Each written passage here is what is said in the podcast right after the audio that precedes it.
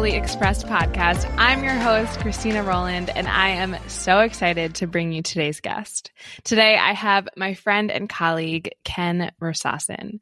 Ken is a men's leadership coach and facilitator, and he helps men become their best selves. I have personally been able to witness Ken in action and experience some of his magical work, and he is truly the embodiment of the divine masculine. And I am so excited to share some of his story with you today. Welcome, Ken. You're so welcome. So tell us a little bit about yourself. Who are you? How did you get to where you are today? Well, yeah, it's a great question. It's something actually that I ask every man that I work with, like, who are you? And why are you here? And it's, it's something that I feel like I'll probably spend my whole life trying to answer who I am. And I mean, my story is is long. There's a lot to it, and like that. So I won't go into all of it, but essentially, I've I've lived a lot of life, and I've seen a lot of things, and and the lessons that I've learned, I try to use to help other people now. And I can share with you a little bit of my background around that. Like I grew up back east, and then my family we moved out to California when I was about eight years old, and it's a lot different from back east. And when I came to California, the place that we lived, I grew up in, there was a lot of like drugs and things like that, and so um, I got into doing drugs at a pretty young age. And I bring that up because I think that's a big part of what really shaped who I am today was my addictions and things like that. And so I started off about 15 years old, you know, drinking, and then around 16 started doing meth and things. And um, I was in rehab by the time I was 18 years old, right? And I stayed in rehab to get off alcohol. I mean, to get off meth. And then when I got out, I relapsed a few times, but then I stayed drinking for the next like 10 or 12 years. Right. So alcohol became kind of my drug of choice for a long time. And I also became a father at a really young age. I was I was 18 when my oldest daughter was born, who I've never actually met in person yet. And we're still in contact, you know, but um, she didn't find out about me until she was about 18 years She's now 27. So, so yeah, I've got four children and two girls, two boys, and they have three different mothers. And so that's also been a big part of my story as well. It's like being a father at a really young age, I was forced to grow up really quickly and started working you know, pretty young and trying to make a living, trying to provide for my kids.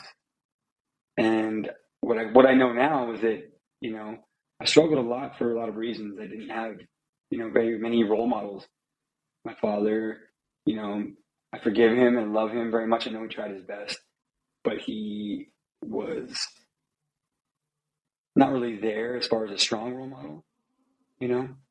And not very much a disciplinarian. He was he had his own battles with health, things like that, which he was in and out of the hospital, which was impacted me also a lot. And and my mother, you know, had to like step up in a lot of ways because my dad just physically wasn't able to to do do those things. And so she had a job and worked most of our life as well. But um yeah, I became a father at a really young age, and I know that you know that didn't give me much time to figure things out. And so I'm like, okay, here we go. Let's uh, do our best. And so I, I did the best I could, and I realized now I didn't have very many tools, and, and so I turned to alcohol and things like that for a long time just to try to manage my stress to try to be able to cope with things. But uh, I had I've been in many relationships, and and learned from those experiences. I went from one relationship to the next. It's kind of like also, you know, shaped my work today. I bring that up because a lot of the work I do is I help people with relationships, especially intimate relationships. Um, and I feel like I have had a lot of experience there, so I can have a lot to share in, that, in, that, realm. But um, yeah, I think that my story has become more and more something that I want to share. So thank you for asking me about that and give me an opportunity to share a little bit around that. Maybe we can we can we can go a little little bit deeper, you know, as we as we go along. Yeah. Thank you so much for sharing that. I really appreciate it. Thank you. Yeah, thank you. Yeah. I think um your story is so important, I think, because you touch on so many things that, and your life has touched on so many things that I think so many people struggle with, but don't necessarily even know they are, right? Mm-hmm. And for example, two of the things that really stood out to me that you said was one, you realized that you didn't have many role models and that your father wasn't really around very much. And I don't think that we as humans in today's society really fully understand just how important it is for especially men to have male role models in their lives and that that bond and that relationship is like really really really important and i'm curious if you wouldn't mind speaking more to that whether it's your personal experience or what you see with the men that you work with Yeah, I mean for me, they I would consider my father. He was there. But uh in things that I work that I do, we, we look at like absent father or weak father as has very much the same result, right? Even if, if your father wasn't around, you just don't have him as a role model. But if your father's there and he's like a very weak, not strong masculine figure, um, it can have the same effect. And so there was no grounding force in our household. My mom, you know, tried to become that. And so she was very, what I would consider very masculine and she tried to be the disciplinarian, and um, she wasn't very good at that. Which I think it, it you know, talking gender roles here, but it's like typically women, you know, that's not the role they want to take on, right?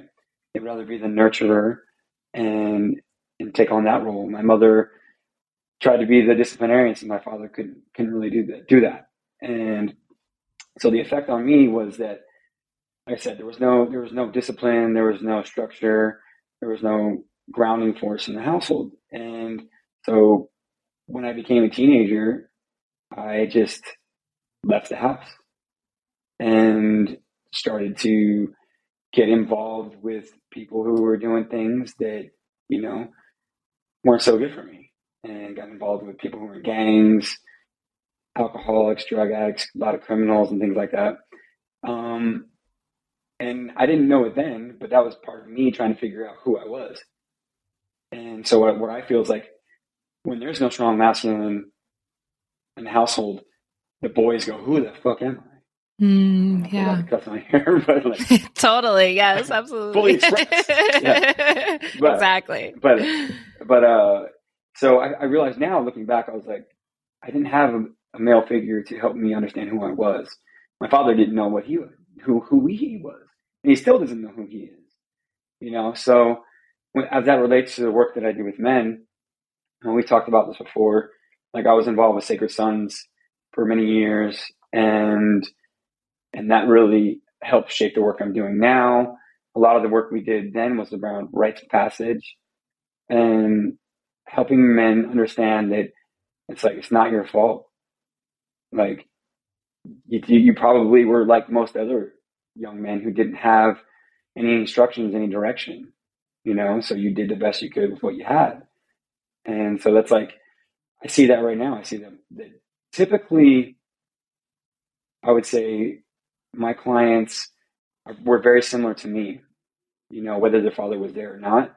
Very few of them had strong male role models, and the ones that did, it was more like overbearing. You know, I know that we're in the same, you know, line of work, and so that may resonate with you as well. But it's like some of them were like perfectionist fathers, military fathers, very hard nosed, and so that has a an effect on a young boy as well, and yeah. can be very self critical. But uh, I think whichever way they go, it has a very similar result. Just this like they don't know who they are. Mm-hmm. One is like a lost boy, and the other is like is more like doesn't know who he is because he's been told who he's supposed to be, and so he mm, should become yeah. what he was told he was supposed to be. And either way, they don't know who they are. Yeah, which which really like has become more of what my work is right now.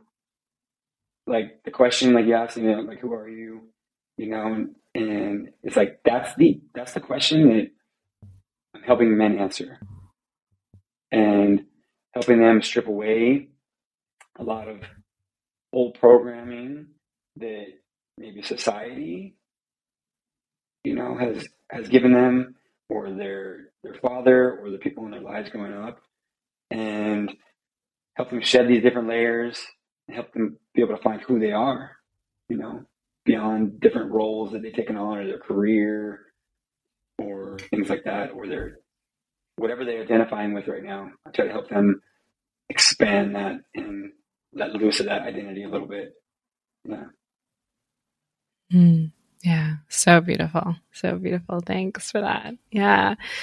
And uh you know, to, to, clarify for those listening too, and I've said this before on the podcast, and I think that it's still something that we kind of have to repeat for people over and over and over again is that, like you were talking about, it's not necessarily like gender roles, but in nature, whether it's humans or animals or even plant species, the feminine and the masculine have different features and different natural tendencies and different um, natural ways of being that they, in their like unthreatened, unstressed out state, would naturally want to be in. And so, um, what Ken was talking about there, and which I often talk about with my clients too, is like embodying your feminine nature or your masculine nature. And everyone has both, right?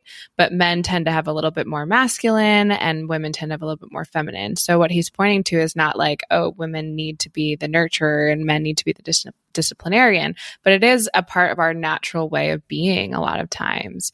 And I think it's really important for people to, um, hear that and and know that that's okay. Because i think that in our world today too there's this a lot of this like oh well like you're saying that women need to be in in the house or something or like it's like not about that at all right? It's less about like what it looks like no, and, and, and it's, it's more about who, how you're being. Yeah exactly. Mm-hmm. yeah. Cool. Just want to clarify that. I mean a lot of what yeah yeah no, I think I think that's really important to to clarify because I, I want to honor everybody's own unique expressions in in this. And so, like when I when I talk about masculine and feminine, I'm using like maybe more classic like traits that we attribute to one or the other, right? Yeah. But that it's also on the spectrum, you know, and and so I actually like to think of things like like on that spectrum when we can kind of break free from these gender roles and it's things are more fluid mm-hmm. you know?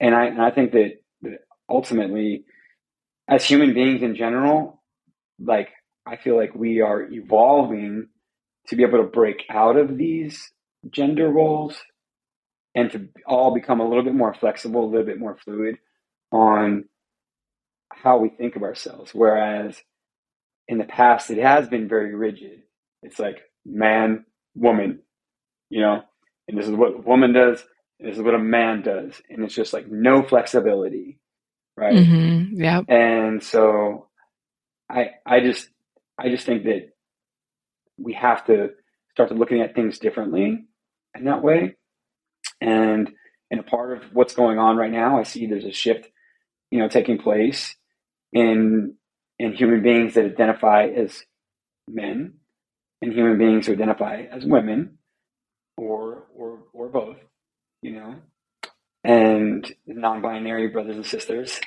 and siblings. Um, and I think it's a beautiful thing because what it's doing is it's it's this is the part I believe of us getting to know who we are at a deeper level so that we're not just placing ourselves in this restricted like gender identity. You know what I mean? Yeah. And and so for me Totally. Yeah. Go ahead. Sorry. Oh, you're good. I think we have a slight delay for a second here, so I apologize. Oh, okay. But um yeah.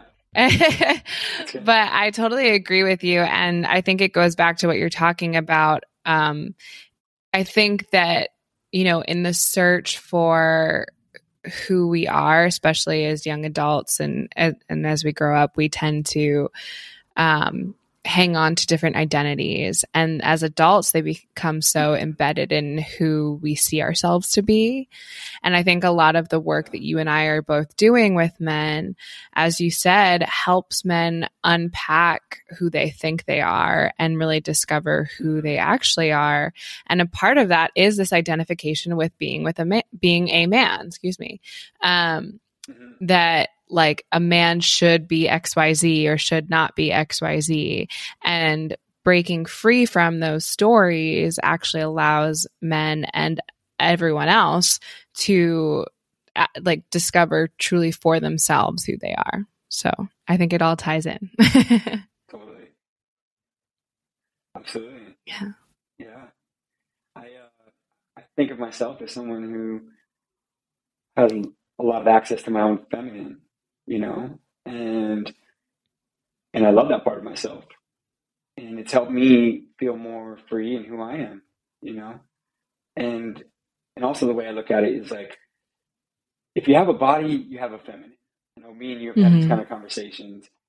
That's if people can understand that, it's like if you have a body, you have a feminine energy, and and that's a beautiful thing. We can connect deeper to that, and and understand what that feels like for us, and help men connect to their emotions, to feel to feel more connected to their body, and also if I can understand my own feminine parts of myself, then I can relate better to the feminine on the outside of me.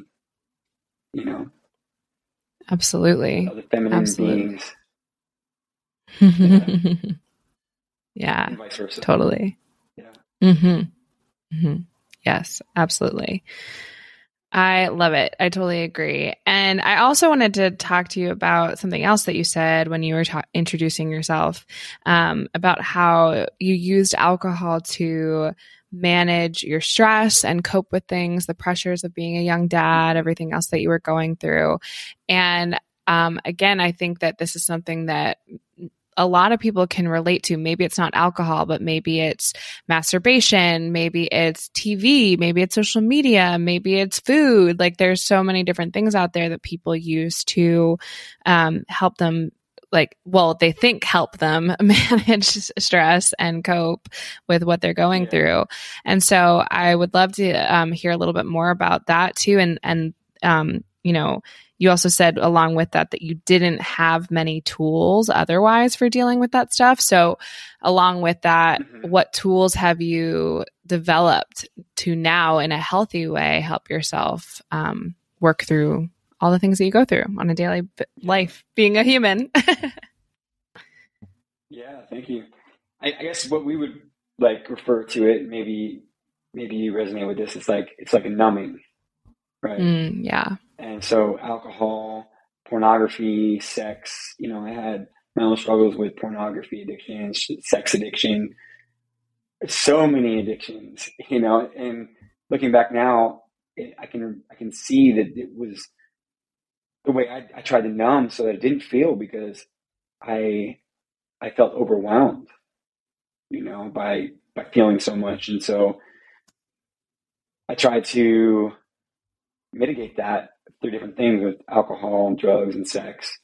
And some of the things that I developed along the way that really helped me are like, I guess the one of the biggest things I learned that got me where I am today is around NLP. And I, I don't know if you're familiar mm. with, probably you're familiar with NLP, neuro, yeah. linguistic programming. Yeah. And in that, what it did for me is it was like, you don't have to think about all the things you're thinking about all the time. And I was like, wait, okay. Like, I, up until that point, I was just, I, the way I controlled my mind and my, in my nervous system was through alcohol because I couldn't slow it down otherwise. I didn't, I didn't know how to do that. And so once I got the permission that I could, oh, I don't have to think about this. And then I started learning different tools, the way the mind works. And it was like, okay, you can like you stop don't tell yourself not think about something. Give your mind something else to do. Right. And you're probably familiar with that with like meditation. It's like to tell your mind to not think about something doesn't actually really really it's not really effective in working. And so giving them something else to do, like focusing on the breath or focusing on counting or things like that, right? Is well, some those are the, some of the things that I learned first that really started to help me. I was like, okay, I'm going to stop telling myself to not think about these things that are making me fearful, and I'm going to give myself something else to do. So I would start to train my mind, and and that started really help me a lot. And within a short period of time, I went from like being on anxiety medication every day for like 10 years plus alcohol to like being able to, to like finally get off the medication and stop drinking.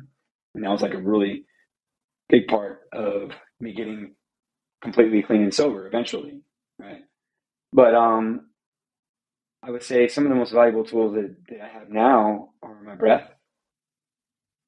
And so I have a lot of different types of breathing that I use depending on, you know, what state I want to create within myself. And like right before the podcast, because I want to be nice and relaxed. And so I started doing some diaphragmatic breathing to try to calm my nervous system and, and so that I can be as present here with you as possible and feel relaxed and calm and at ease.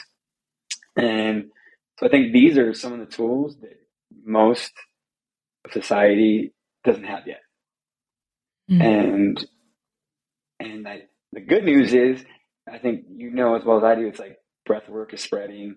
Like nervous system, you know, regulation and stuff like that is really becoming mainstream. Like, oh, like, this is what your parasympathetic nervous system is. This is what your, you know, sympathetic nervous system is. This is how they work. This is what they do. And, you know, so there's a lot of awareness around these things now, but it wasn't that way for a long time. yeah. Yeah, totally. And the other good news is that a lot of it, like like the tools you just mentioned, like working with your thoughts and working with your breath, like that doesn't cost money, right? Like you can just learn how to do it and and sit there in your house and work on it. So it's beautiful. I love that. And yeah, totally. I I love that you brought up the nervous system regulation in general because I definitely over the past year have really come to understand just how important that is. And yeah. the way that I always like describe it to people who don't really fully get it is like you know if and if you have any other examples please let me know but um I often describe it to people like, you know, anger is a very visceral emotion that a lot of people can feel. And so I'm sure that most people have felt at some point in their life if they've gotten angry, they can feel it in their bodies, right? You might like shake, you might tense, you might like oh, grit your teeth, whatever. Um, and you can feel that. And then through nervous system regulation work, like breath work and other things, like you might see that same thing or have that same experience that previously made you angry. And you might still have some kind of reaction to it, right? You might still not like it. You might still be bothered by it, but you don't have that like full body fight or flight or freeze response that comes with it, right? That like elevates your heartbeat, that brings the hormones up, all of that stuff. You actually are able to like, like work through it in a in a more regulated way. And even if you do experience it that's not bad but you're able to flush it out. Like you get the tools to let go of that response rather than having it be stored in your body. Um, what what about you? Is that like an accurate uh, description in in your perspective? Yeah.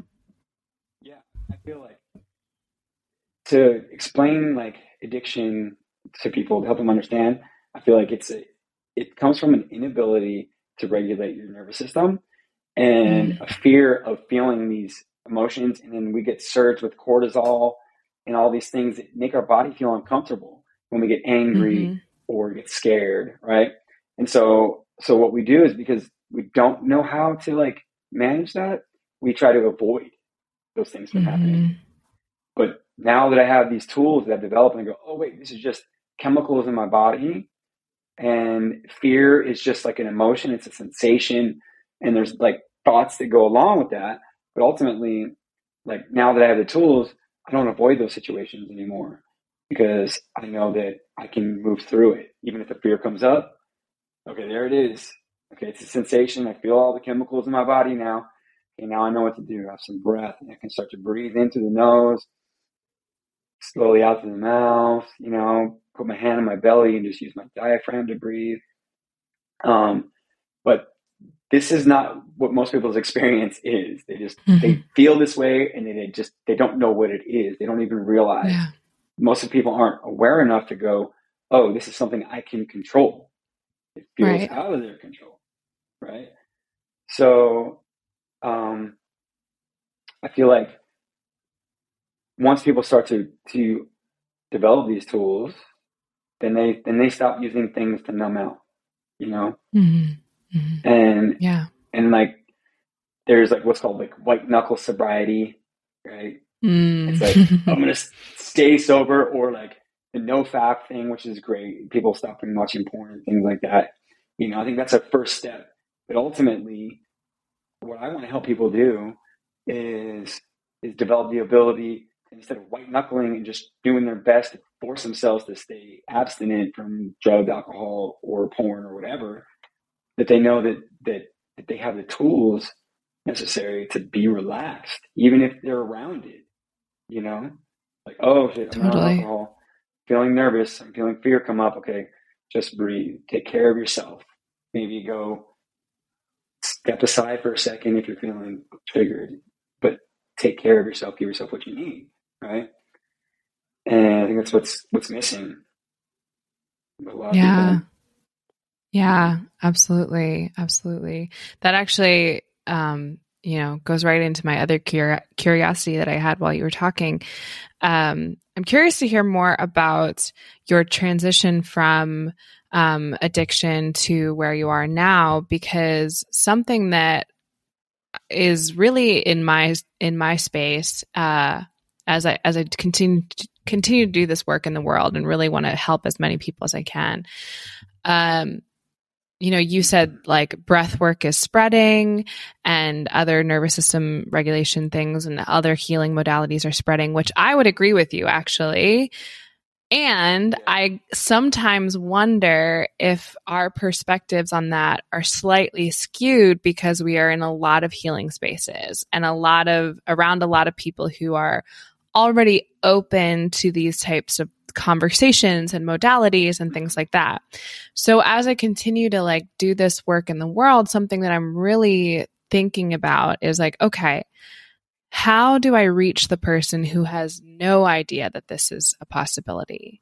Not not just that breathwork exists, but the person who has no idea that there's something possible possibly different for their life right? Who's caught in this cycle, who is is really hurting and numbing out like you're talking about and has been told their whole life that like their life will never change. This is it. How does one go how do we reach them and how how did you go from that state of like cyclical addiction and numbing out to finding this path to who you are today? Yeah. Thank you. I think it's a great question was a hard lesson for me to to learn that I can't reach everybody. Mm-hmm. Well, yeah. and, and because you know what I'm saying, it's like it's like I wanted to. So what I've learned is that like I focus my time, energy, and attention on those who are are ready, that they already see and feel like, okay, there's a there's a there's a different reality that's available to me. There and then there's all those people out there, and that if you try to share with them something that is too far away from their own experience, it can be like almost offensive and invalidating. You know what I'm saying? And so what I mean by that mm-hmm. is like there's a lot of people who just aren't ready yet. And so that's okay. Like they they are still, you know, in a place where they want to sit in their pain. They don't even know it, but they probably want to sit in their pain for a little bit longer. And and so I I say I say this: let's get the awareness out there. Let's try to make it as available as possible. But I really want to focus my attention on those who come to me and are like, "Hey, what's this breathwork stuff?" Like, I have a feeling like this could really help me. You know, you know what I mean? And and I just have learned that I don't spend. I do my best to not spend too much energy focusing on trying to convince people of anything anymore. Does that make sense?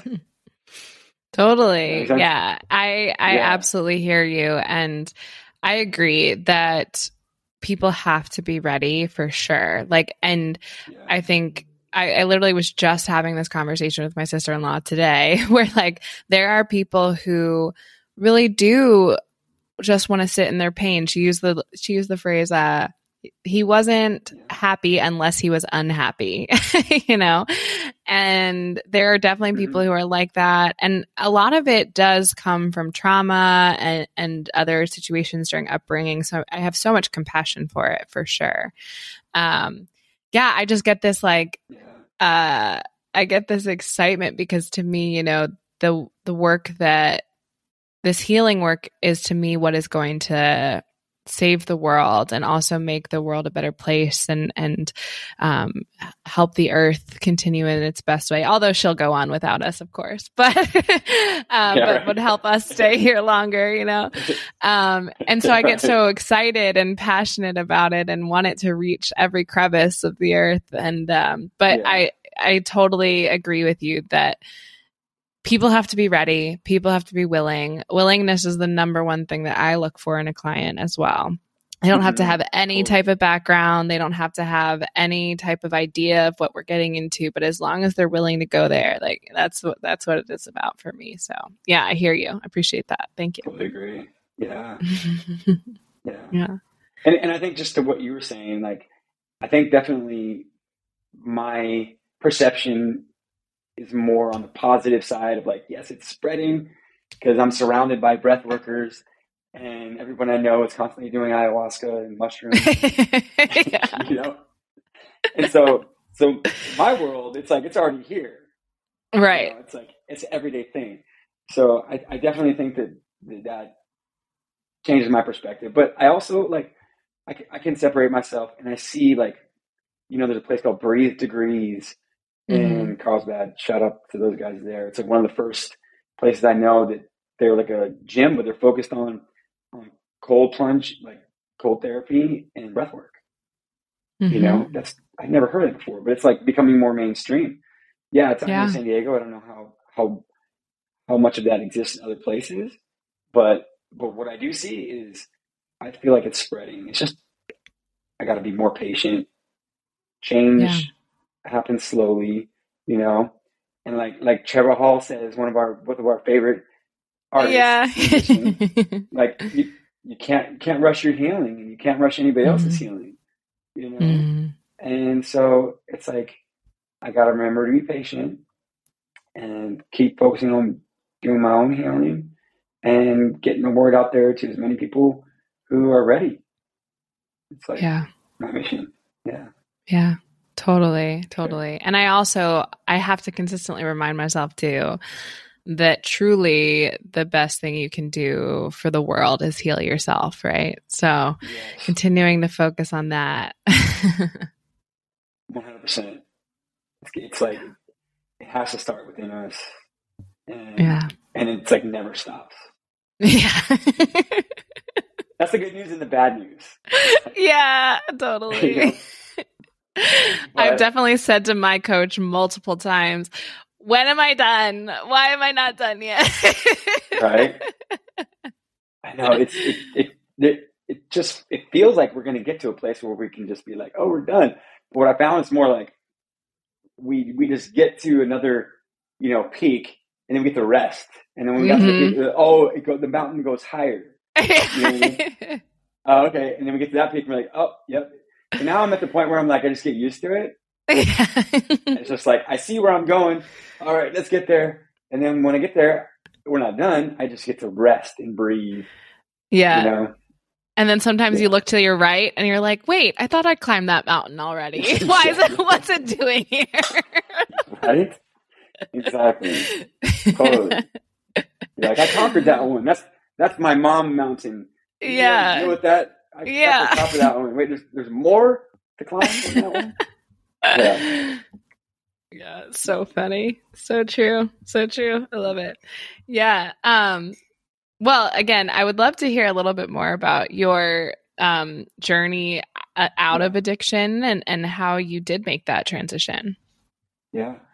So um, I'll try to make a very long, complicated story short and just start talk about the important points. But like some of the biggest like turning points in my life were um, I went to prison for a while back in 2010, and and that was uh, a life changing, life altering experience.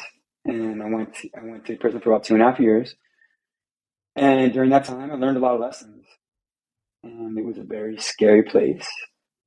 And I, it was like a, it was my own right. It was my form of a rite of passage.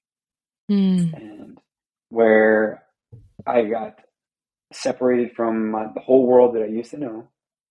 I'm in this new scary world, right? And away from everyone and everything that I love. And I think one of the biggest takeaways I learned from prison, and there were so many, but um, the part of me that felt like a victim died. Like Mm. really died and left in prison. And I remember one of the things I used to tell guys in there because they come in, you know, like when I was in county fighting my case, they come in and be like, "Dude, how do you stay so positive, man? Uh, like I'm so scared. Like, like I don't know when I'm gonna get out. I don't know what's gonna happen to me. Like, how do you stay so positive?" I'm like, I just refuse to make like let this be a waste of time. So I'm gonna make the best of every moment in here. And a part of how I was able to do that was because I decided to take full responsibility with for the reason that I was in there.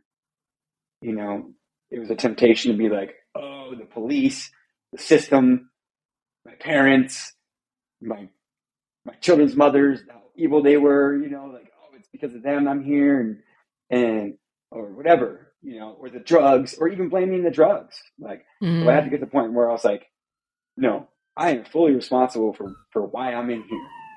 Now let's start there. Right. And so that gave me the power to do something about it because I stopped blaming other people and feeling like a victim.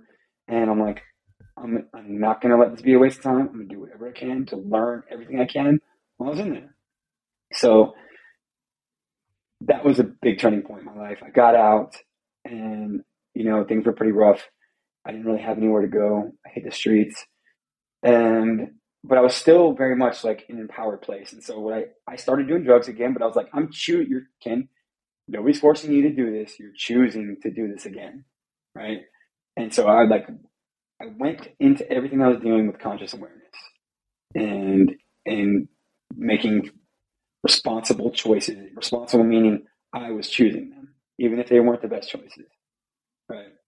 So shortly after being released from prison, I was doing very similar stuff, but I stopped I stopped stealing and I stopped robbing people as much and I and and um I started to like pull back on a little little the criminal activities that got me in so much trouble because I didn't want to go back to prison. Um, but I started to look for a way out Um, but shortly after that, I, me and a, who was one of my best friends at the time before this happened, got an altercation, and a friend of mine, Heather, who was his ex girlfriend, he used to beat her, and and she finally was like, I've had enough of this, and so she wanted to leave him. So she was hanging around me as a part of like protection, and so she was staying with me. But anyways, that led to an altercation between me and my friend, who was a six foot four, you know, skinhead, one of about one of the most dangerous people you could ever meet in your life. And and me back then I was a different person. Like you know me as this person, but the person mm-hmm. back then was very capable of of violence. Mm. And and um, doing whatever I needed to do to survive. Right. And so when it came, when he started coming close to me, starting threatening me because I was protecting her, I things escalated very quickly because you have two men who are who aren't going to back down and are willing to to do whatever it takes to to survive, including kill each other. So we ended up meeting in the same place. We didn't know each other. We are going to be there, and I had no weapon. I was going down to get a gun from my drug dealer, who was a very good friend of mine, and I was going to go kill him. And and he was looking for me to kill me, and so we ran into each other. And I'm glad that things happened the way they did, but uh, I was like unprepared, and so all that I had as a way to defend myself was a tire iron. And he came at me. And I know he's got multiple guns, and he happened to have two knives with him. I didn't have anything on me. I picked up the tire iron, and he came at me, and I hit him with the tire iron, split his head open. But he's a big guy, and he had two knives, and he came at me, and he stabbed me six times, and I've got scars all over, and he hit an artery here, and I started bleeding to death almost immediately. He punctured my lung. I started, my lung started filling up with blood. And he punctured me in my abdomen and stabbed me in my abdomen. And long story short, like, I don't really know how I lived, and, but I made it through that and that experience. Um, as I was bleeding to death in my friend's mother's bathroom, um, I I decided I was like, okay, well, if I don't calm down, I'm gonna bleed faster. And I remember the thought in my head, I was like, okay, this is how this is how everybody dies in prison. That's how everybody pretty much dies in prison. They get stabbed and then they don't get medical attention and they just bleed out. And so I'm like, that's what's happening to me right now. I feel really woozy and lightheaded and cold. And um and I realized I was like, oh, you, made it many times before when you almost died, but this time you're not gonna make it. And so what that did was like it changed the whole experience for me because I had the presence of mind to just accept it. And I was like, I'm going to die this time. And so it put everything in perspective immediately. And so my friend Heather was right there. And I said, Heather, I need you to do something for me. I need you to tell my children how much I love them. And she was like, no. She knew exactly what I was saying. And she was like, no, you're not going to die. You're not going to die. Don't say that. Don't say that. I'm like, it's okay. I'm like, I just need to know that you're going to tell my kids how much I love them. And then she was like, Yes, of course. And she was screaming and crying, and I was still bleeding. I couldn't get it to stop. And that was the thing. It was like, this is an artery. And we couldn't get it to stop. She was trying to help me get it to stop, and I couldn't get it to stop. But, anyways, I had the presence of mind. I was like, okay, I've got to do something about the bleeding. And so I took my shirt and I tied a tourniquet above here, and just tied it as tight as I could. I'm like, I'm to, otherwise, I'm to bleed to death. But I had the presence of mind because I wasn't freaking out anymore. But the reason why I share the story is because that became one of the most powerful experiences of my life because I fully accepted I was going to die. Whereas before in my life, when I had many close calls to death, I didn't actually think I was going to die. I was like, wow, that was a close call. I can't believe I didn't die. But this time, I accepted it. And so it changed everything. It immediately put everything in perspective. You probably heard about like near death experiences. Well, this was a near death experience where I got to fully accept my death. And so when I didn't die, um, I bled out in the ambulance and I passed out. But I ended up waking up later on. And they saved my life at the hospital and did surgery immediately. But but uh, that was a turning point in my life to where I almost completely let loose of the fear of death. Not to say that Mm. it is completely gone, but I'm gonna tell you right now, it, it the fear of death just isn't in me like it used to be. And I, I realized what's important at that moment. So I started to live from a different place, from with that with that perspective always within me. You know? Wow. And, but um, you know, Mm. some other experiences too, you know, that really have powerful, profound effects on me. Yeah. Wow. Maybe I'll, maybe I'll save that save that for the next. Maybe we'll do a, a part two.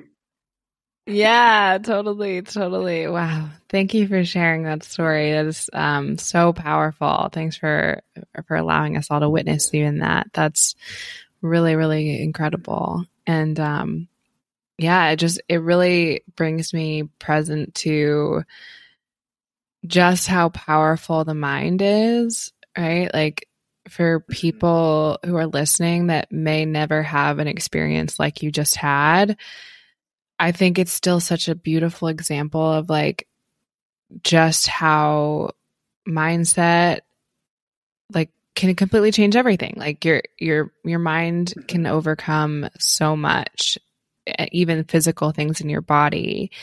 And I've experienced it, you've experienced it, a lot of people in our circles have where like doing this work to like help regulate your mind and help regulate your nervous system can even help you in like a near death experience like that. Like that's crazy and and amazing. And and i the, the other thought i had was like yeah um you know god just wasn't done with you yet. You know like it, it does it doesn't surprise me at all you know that like you were meant to be here and and to help other people with your with your story with your being. Like uh, for those listening, like I've been in ceremony with Ken, and he is one of the most healing presences, especially as a, ma- a masculine presence who is in touch with his feminine. For the feminine, it's so healing to have someone like yourself who brings both of those elements so powerfully that like one point in the ceremony i was like ken i need you to touch me right now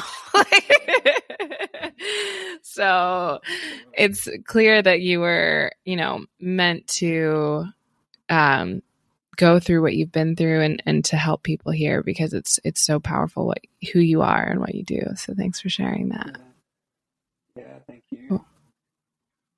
yeah Some of my favorite places to be in are in that space. You know, other people are very vulnerable and things are coming up, and I'd like to be that grounding force because I know exactly what it's like to to to open and feel the pain come right to the surface and you know not know what necessarily what to do in that space and so I love to be there for people in that way. Yeah. Yeah. Yeah. You know, through all of your experiences that you've shared and not shared, all of it, um, I'm curious, you know, what are some of the biggest, and we may have already touched on them, but what are some of the biggest lessons or tools that you either wish you had known maybe back in the day or that like you mentioned you know how important being a father is to you or that like you'd love to impart on your kids or that you impart on your clients like what are some of those big things especially related to like being a man and and whatnot um love to hear some of those Yeah, thank you. Um, so many things, but the first thing that comes to my mind, one of the biggest lessons I learned, and this is from Paramahansa Yogananda, if you're familiar with yeah biography of Yogi, right? And one of the things he said was environment is stronger than willpower. mm, And yeah so what I realized is is before I ever, you know, read his book, one thing that I used to do was like, okay, Ken, all you need to do is place yourself in environments where you can grow. Get yourself around people who are doing the things that you want to be doing, that are healthy, happy, successful, you know, and have something to teach you. Right. And so I realized like it took me a long time, but like I think there's a Bible verse. It's like by beholding we become changed, or you become changed, right? And And I think I, I finally learned that lesson that how how much of an impact that my surroundings were and the people that were around me. And so I learned that lesson and I got the fuck away from everybody who was in pain, everybody who was not doing the work, and and that included my own family. And then I just left. So I would say one of the biggest lessons I learned was like to be humble. To like realize that that to to to sit in a bar every day if you're trying to get sober is arrogant. Mm, yeah. It's like thinking that you're so powerful, like, oh, I can, right? And so I was like, I, I have to just admit and be humble. It's like, I don't have that much power over everyone around me or everything around me. I need to start to, to control what I can control. And that started with my own body and then putting my place, myself in places around with people that I can learn and grow from. And so that was like one of the most important things I learned that I, that I share with everybody. And it's, and it's like, and it's super easy. It's like, you don't have to overthink things. It's like, you know, put yourself around good, positive people, especially if you're struggling in the beginning when you're make, making those changes, right? Mm-hmm. Um,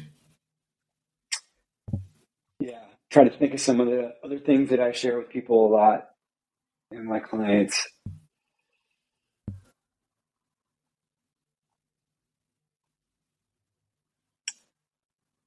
Yeah.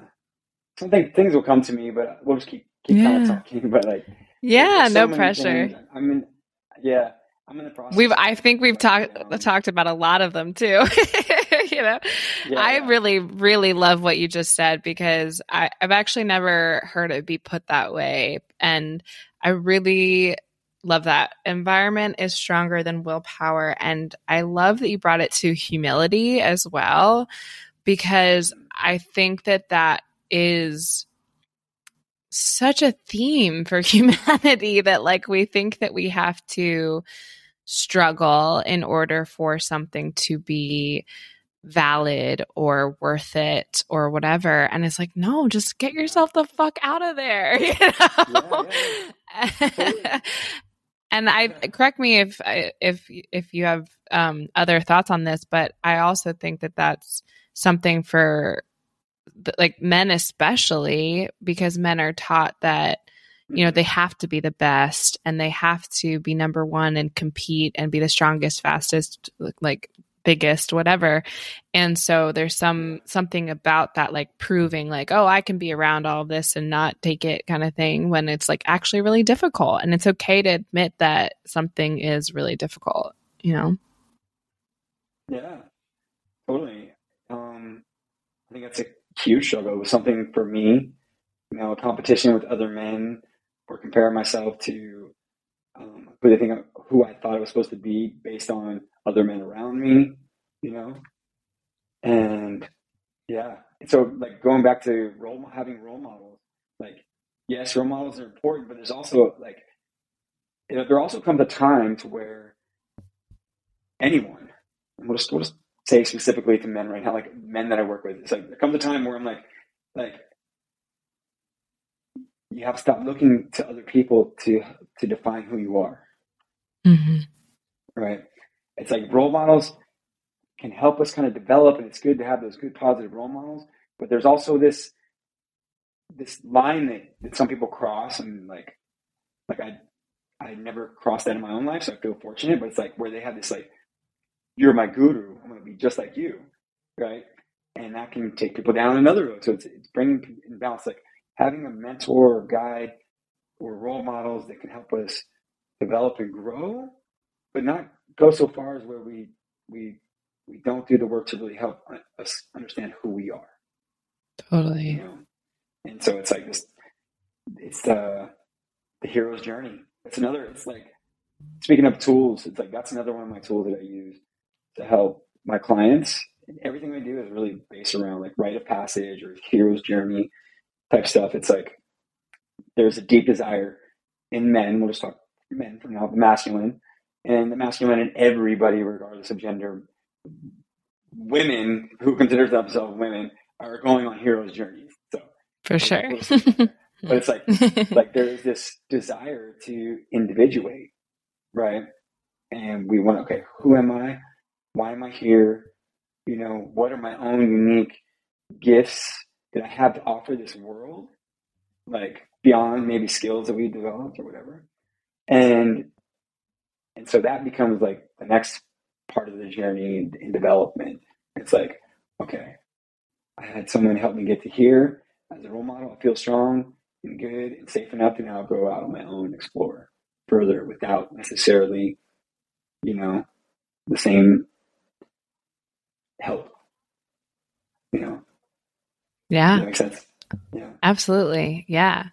Yeah. I think that um, it's really easy to fall into um this might be a strong word for it, but the word that's coming to my mind is mimicry in this work um, because there's a lot of language that we like a lot of people in the healing community tend to use and there's lots of there can be a lot of like going through the motions. Like i think it's pretty easy to kind of trick yourself and others into believing that one you're doing the work and two that you're even okay at all right? Like there's plenty of people out there who tr- like who are at all different stages of life and who um whether purposely or or not purposely uh, are are making people to believe that they're okay when they're not right? And i think that there's um, a lot of that. And like it's actually it can be really really difficult to go inward. It can be really really difficult and daunting and um and so yeah i totally hear what you're saying that like it can be like oh i want i want what they've got and i'm doing all the things but i'm still not getting there. But it's sometimes it's not about going through the motions it's about like tr- really going deep and embodying it and uh yeah I totally hear what you're saying.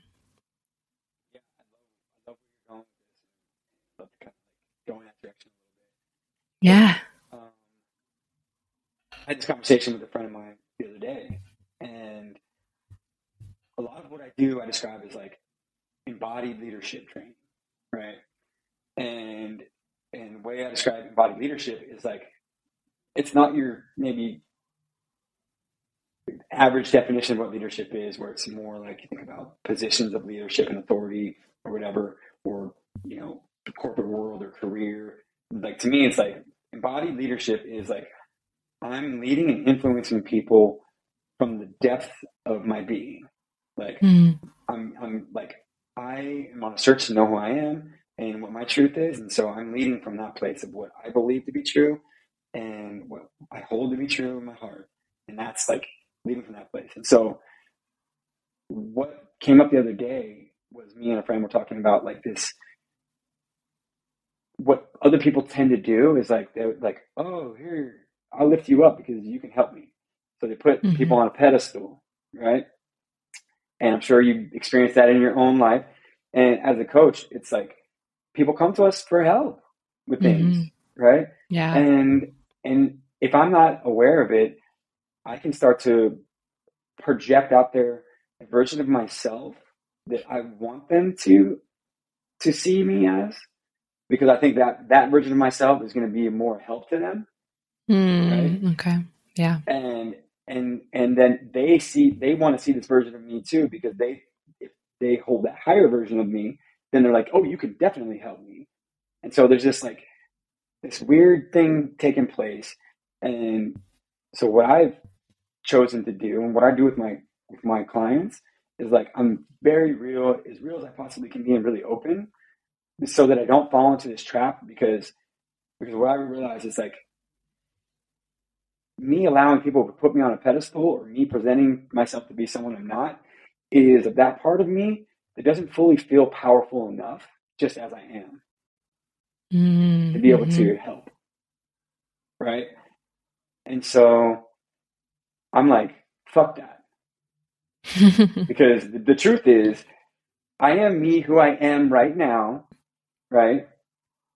And there's a version of me that I want to step into but let's, I got to be real. me who I am right now is me who I am right now. And so to project anything else to anyone else is a disservice to them and a disservice to myself. And so I'm like, who I am right now is fucking powerful enough to help so many people just right now, who I am. And so I'm like, okay, I'm not going to place myself on a pedestal. I'm not going to place people above me or below me. We're all right here. We're like, mm-hmm, so, mm-hmm. Right? Does that make sense? And I, yeah. had, I had a conversation about two years ago. I'll just, I'll just kind of wrap it up with this because I think it's really important. But like, a friend of mine, we had this conversation. He's in, in leadership and, and with a very big organization. And we were talking about this, this this phenomena. And he's like, he says, men, men want to raise you up. They want to put you on a pedestal. And I really quickly, I was like, well, it's our job is step off. Right. Mm. And I think that, like, just to speak to all the people out there who are in positions of leadership, it's like when people try to place you up there, like it's a temptation to just because the ego goes, wow, look at me, I'm so great. so great.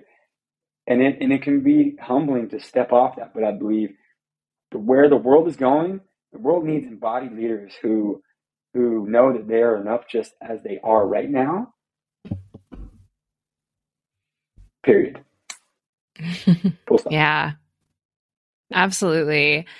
And I think that it's not even just if you're in a position where you're influencing people, whether it be coaching or or some or like some type of higher up position, like even just being a leader in your life, right? In any of your relationships where you're consistently humbling yourself and consistently stepping down from that pedestal to really again go inwards but also to allow other people to flourish and I think it's also like um, kind of that saying where like um, I don't know if it's an, actually a saying, but a, an idea that people talk about where it's like only the people who yeah only the people who don't want to lead should be leaders, essentially, right? Like the people who don't want power should be the ones in power, like that kind of idea, where you're able to remove yourself from the identity of being powerful. Because the second that your identity is just complete, like, power like and the control type of power right because there's other beautiful forms of power but um, control type of power is your identity that can be really dangerous and then um, something else that came up for me too is that I don't this is something I've been struggling with for for a few months now at least is uh, I don't know your perspective on this. I don't think we've talked about this, but I really wish that there was a different word for coach for what we do as as as people and uh, working in the world because I think that um, the way whenever I have a new potential client come to me, I explain to them that for me, there's a difference between coaching and, for example, consulting, where consulting is more like what you're talking about with like staying on the pedestal. Like, I'm the expert. You look to me. I'm going to tell you what to do and how to do it. And that's why you pay me. Whereas coaching being like, hey, I'm not the expert. Like you're actually an expert in your life. I've done a lot of things and I have some knowledge and wisdom that help me and and I that I can probably help you with and whatever, but like, you know, my goal is to is to empower you to see that and to figure that out on, on your own. But I think that there's so many people out there in the world right now calling themselves coaches who are doing more of the first one that are doing more like here's how you get your business together. Here's how you get your life together. Here's how. Here's how. Here's how. And it's like whoa. so I like almost wish there was a different word for what we do, but that's just my soapbox. yeah, yeah, no. I, I, hear you on that. I actually like I mean early on like I was like, I hate the word coach. Yeah. Didn't like it at all. Right? And then after a couple years, it actually started growing on me and I'm like, yeah, I'm a coach. It felt okay. Mm-hmm you know but i think i think that for me facilitator is like so much more resonant but i was also limiting to the scope of what i do as well it's like Yeah. I feel like I, I take on different roles depending on you know my clients and their needs. Sometimes I'm a teacher, you know, and sometimes I'm like more of a guide or a mentor. And sometimes I'm a facilitator, which I facilitate certain experiences for change to happen, right? I, I consider myself a breathwork facilitator, you know, hmm and and so I think I wish there was a different different word for it too. And I think that's why a lot of us have so many different words to describe. Yeah. We're, we're, we're embodied leadership, masculine, feminine, you know, like ascendant coach, soul Yeah. soul coach. It's like, there's all these different titles because I think that we do put on a lot of different hats. yeah. I know I do. You know, Yeah. Totally. and Totally. yeah, Yeah. but there's, there's, there's, I'll share with you like another tool that I use. Yeah. This is like um, John Maxwell, who is like, I love John Maxwell. I've read so many of his books and learned so much from his teachings. And he talks about the three archetypes of the teacher, the student, and the peer, Hmm. right? And so I share these with a lot of my clients. I share these with people all the time. I'm like, okay, depending on, you know, me and you're talking right now, there's times where we're like peer to peer, we're sharing ideas. But there's times where I'm going to be aware and be like, oh, I can learn something right now that she's about to share. I want to put on that, that student archetype and let her be the teacher, right? And so I think it's very fluid, but these are kind of like Yeah. so helpful because I look back now and I'm like, oh my God, no wonder why my teachers hated me because I was wanting to be the peer, peer to peer, when I should have been the student, you know, and it was frustrating for them. Like, I wasn't being a good student. I was like, wait, I'm as smart as you. I'm, I want to be your peer, which for them is very frustrating. They're like, you're supposed to be the student. I'm trying to teach you, you know? So it's like that dynamic plays out all the time. And I think All it's important, time. you know, to see like, okay, Oh, yeah. maybe best for me to step into a student role right now so I can learn something. Yeah. Yeah. Yeah. And going back to what you were saying about stepping off the pedestal, like sometimes the most important times to be a student is in your supposed area of expertise, right? Like talking to someone who may have something to say or, or a different perspective on like the thing that you're supposed to be good at. Like perfect time to play student, you know? Yeah. Yeah. Yeah. All right. We are starting to run out of time. Unfortunately, I feel like we could talk all day long, but I want to make sure we ask the final question. Ken, what does it mean to you to be fully expressed? What does it mean to me to be fully expressed? Well, I think that expression comes in many forms, Mm. and and uh, I think that the important place is where is that expression coming from within us? Mm. Oh, I You love that.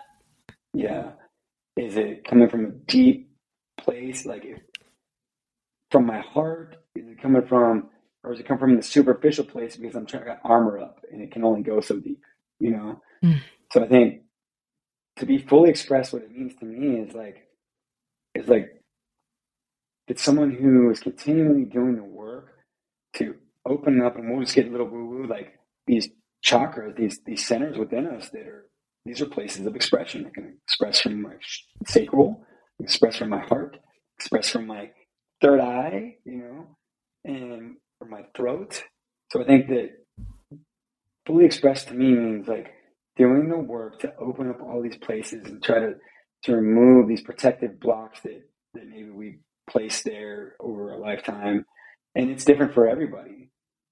Like I had a real I was really fully expressed in my anger for a long time, you know, but I wasn't really fully expressed in my heart because I had so much protection built up around it that it just it wasn't able to be expressed.